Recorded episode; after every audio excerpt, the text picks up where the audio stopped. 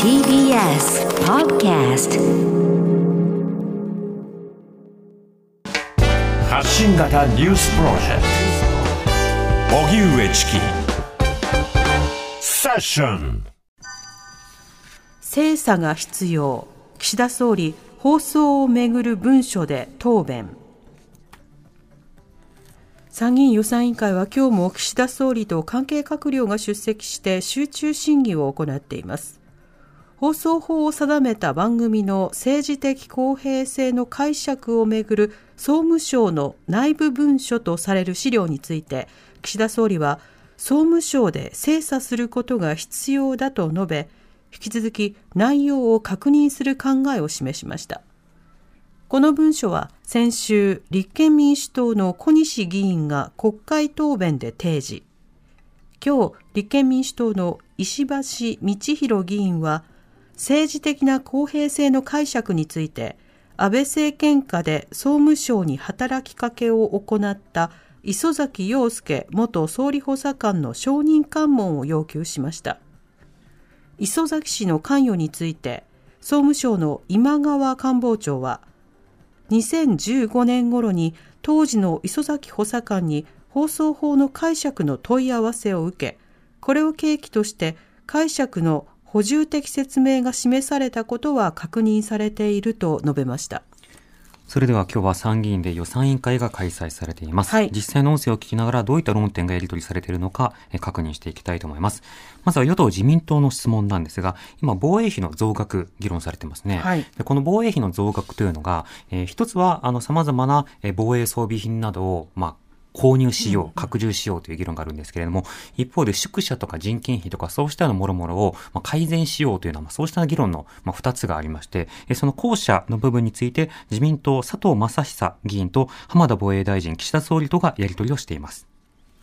えー総理、自衛官募集には15万円の壁という言葉があります。えー警察官のお高卒者の新規採用者の給与は約18万円です。自衛官構成の初任給はえー14万6千円です。15万円いきません。これは隊員募集の大きな壁となっています。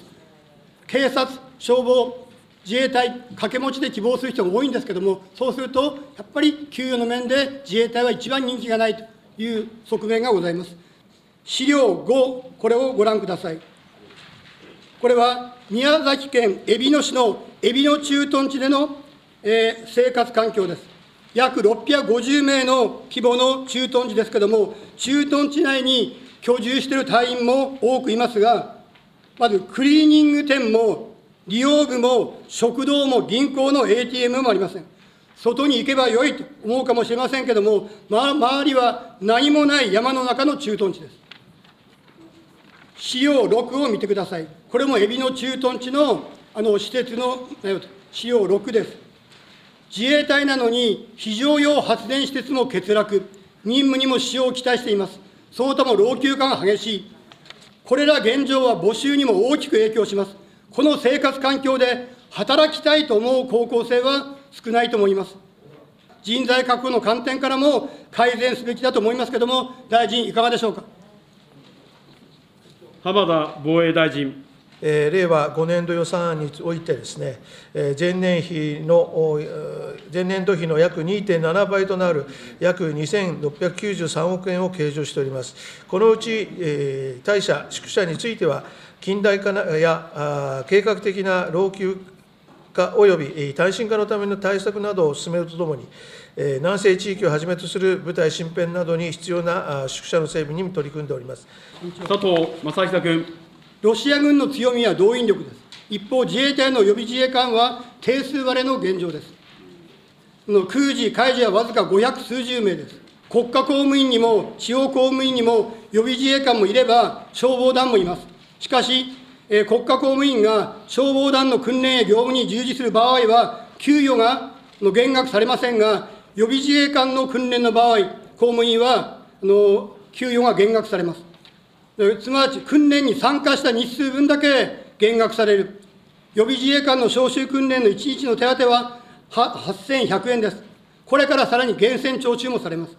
これでは国家公務員給与の1日分の穴埋めにもなりません。最高指揮官として、この予備自衛官についても、制度面を含めて改善をする必要があると思いますけれども、総理のお考えをお聞かせください。岸田内閣総理大臣。はい、あの予備自衛官について、まあ、ご指摘をいただきましたが、先ほども申し上げたように、この必要な人材、え質、量ともにえ確保していかなければなりません。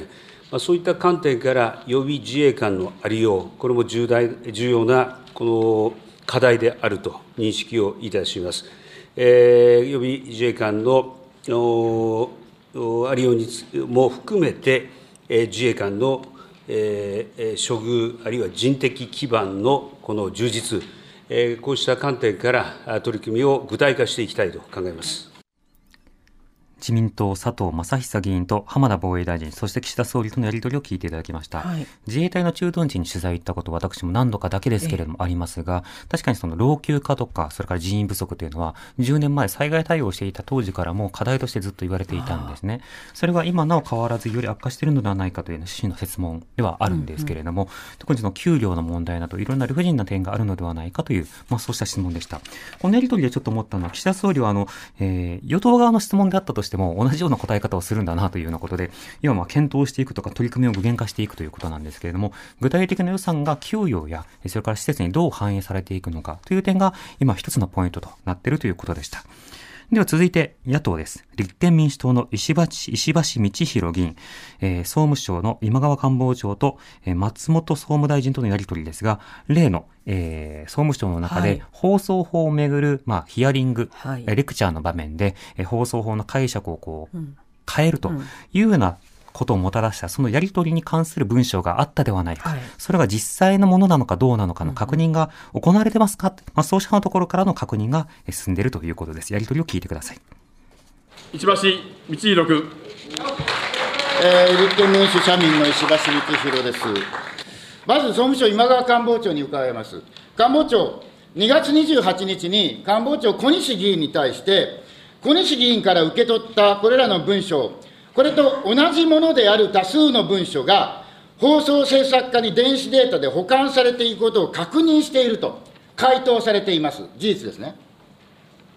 総務省今川拓夫官房長。お答え申し上げます。えーそのような、あの、小西議員から提供された文書につきまして、えー総務省における文書とですね、えー同一性のものがああるかどうか、これをあの確認をしてまいるという趣旨で、えー申し上げているものでございまして、確認を、えー確認を経たものということではございません。石橋道弘君。これ、重大なあー官房長、えー小西議員は、その時点で確認をしていると、官房長が明確に言った、そして、将来的にこれらのものを、公文書管理法上の行政文書ではないと言うつもりはないとまで言っている。でも今は、ちょっと待ってください、整理中ということにさせてくださいと、まで小西議員に言っていると、小西議員が言っております。これも事実と違うんですか、官房長。松本総務大臣。えー総務省における放送法の政治的公平に関する当時の文書でございますが、作成者が誰であるかを確認できていない、作成の経緯が判明していないものもありまして、文書の体裁や本当なども含め、詳しく精査させていただいているところでございます。えー小西委員の公表した文書と同一なものが、えー行政文書として保存されているか、申し上げたように精査中でございますが、その記載内容はすでに関係者からの聞き取りにより、発言者に発言内容の確認が取られていないこと、文書中の発言内容について、かなりの方の認識が異なっていることが判明しており、正確性を期したものであるか確認を進めております。総務省のものとされる文書について、今回このように精査確認をする事態となったことは、甚だ遺憾であり、申し訳なく思っております。えー行政文書はげ現在及び将来の国民への説明責任を全うし、民主主義の根幹を支える重要なものであり、そんな関係ないことにずらずらこれ、願います時計止めてくださいよ、これ。ダメだよ、これ。簡潔に答弁を願います。これは何4分使って行政文書は現在及び将来の国民への説明責任を全うし、民主主義の根幹を支える重要なものであり、所定のルールに基づいて、その内容の正確性を確保することとされていると承知しております。できる限り速やかに精査確認し、法令の規定にのっとり、適正に対応いたしたいと思います。なお、その補充的な説明は妥当なものであり、現在も維持されるべきものであると考えております。はい、えー立憲民主党の石橋道弘議員とはい今川官房長、そして松本総務大臣とのやり取りを聞いていただきました。はいあの当時放送法の解釈というものを、えー放送法のね、あの公平原則では、えー一つの局がまあ様々な番組を行うわけですが、あの番組総体として、あのいろんな局のね、あの放送する放送総体として、まああの公平性が取れていれば、そのバランスを持って、えー政治的な公平性があるのだという判断するといったものを、えー今度は、えー各番組ごとに、えー公平性が取れているかどうかを、えー放送ごとに問うのだというふうに解釈し得るというようなその指針が出されたことを受けて、当時はこう、吸ったもんだの議論が行われたわけですね。はいで、それに対して、まあ、様々な、あの、議員とか、えーそれから大臣に対するレクチャーとかやり取り、それに関するメモというのが出てきたよということを先日小西議員が発表して、はい。まあ、そのメモというものというか資料というものは、あの、実在のものなのか、実際に当時そういったやり取りがあったのか、あったとすればならば、いろいろな問題があるんじゃないか、っていうことで今、追及をしているということなんですね。で、最初に行われていた質問は、そもそもその文章は総務省にあるというふうに確認しているというふうに前答えましたよね、っていうふうに聞いたけれども、その時は、まだ確認したというふうに言ったのではなくて、確認して参ると言ったのだと。いうふうに、まあ、答えたわけです。これは今川官房長の答えだったんですね。あでも、あの、当時は、その時小西議員と、えー官房長、あの、小西議員と、えー省庁とのやり取りでは、えーこれは行政文書ですと。で、だけれども、整理中ということにさせてくださいっていうふうに小西議員に言ったっっていうことは、小西議員は言ってますけれども、それが事実ですかっていうのことを聞いたところ、いや、今ね、この文章がね、そもそもフォントとか体裁とか本人が言ったかどうかっていうことがまだ確認できてないから、その点を精査してるんです。で、その上でそもそも公文書に関する正当性っていうものは、揺らぐと民主主義にね、あの、根幹に関わるからね、うんぬんってに答え始めたので、いやいや、あの、小西議員にそういうふうに省庁の担当者が言ったのかどうかの事実を聞いてるのに、関係ないこと答えないでくださいねっていうやりとりで、ちょっと議会がこう、わちゃわちゃ荒れていたという、まあ、そんな場面でしたね。まあ、実際上この後、公文書改ざんをめぐって過去の出来事や事件がありましたね。はい。で、今回はその、高市総務大、も高市元総務大臣などが、あの、捏造だと、うん。で。この文章が本当だったらやめるみたいな、うん。政治家もやめやめるみたいなことを言っていたので、発言してましたね。今回の件を受けて改ざんとか、はい。えー誰かが追い込まれるなんていうことが決してないようにうん。総理、あのしっかりとお願いしますというような、そういった要求も行われていたという場面もありました。では最後、立憲民主党の石川大我議員、岸田総理とのやり取りで、性的マイノリティ差別に関する法整備、同性婚などをめぐるやり取りです。お子さんを持つ同性カップルの団体、虹色家族という団体が、同性婚や差別禁止法に後ろ向きな岸田総理に手紙を書こうというキャンペーンを行っています。読み読みたいと思いますけれども、岸田総理大臣へ、私の学校の友達は、ママが2人のことを分かってくれるのに、日本はなぜ分かってくれないんですか、子どもにも分かるように教えてください、小学校1年生よりとあります。このお子さんにどうお答えになりますか？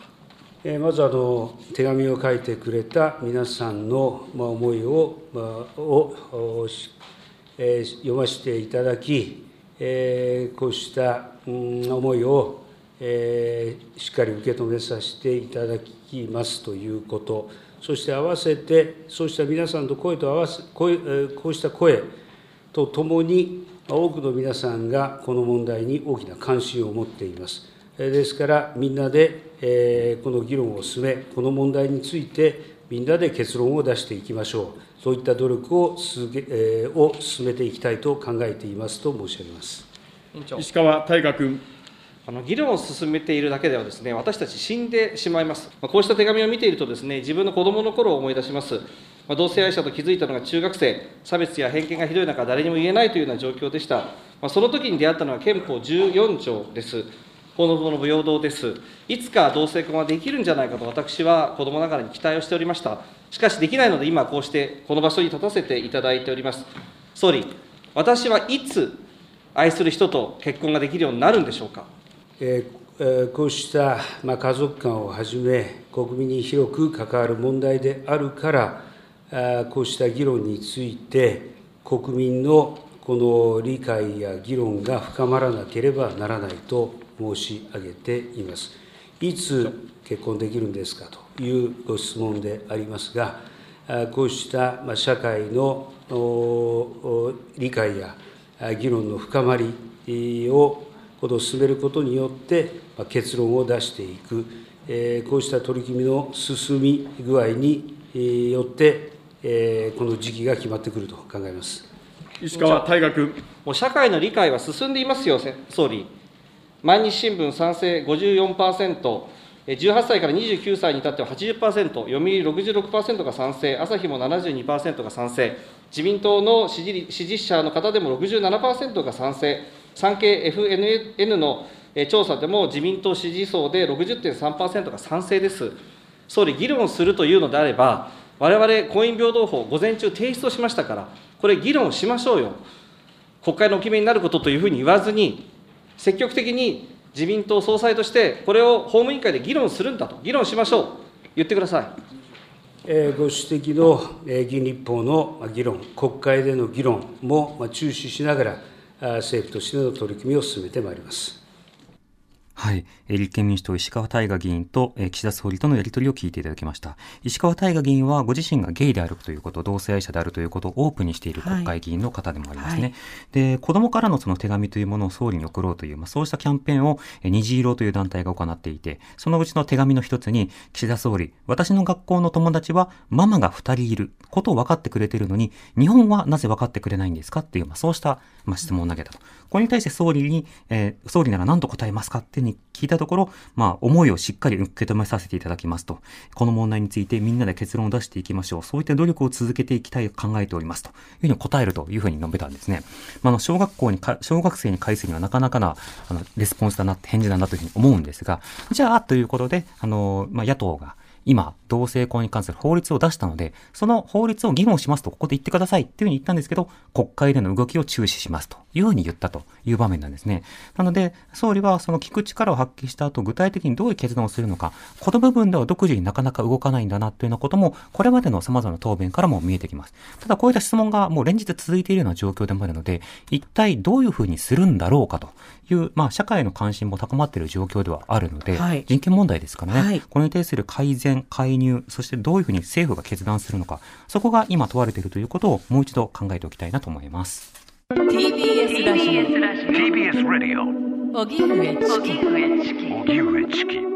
ション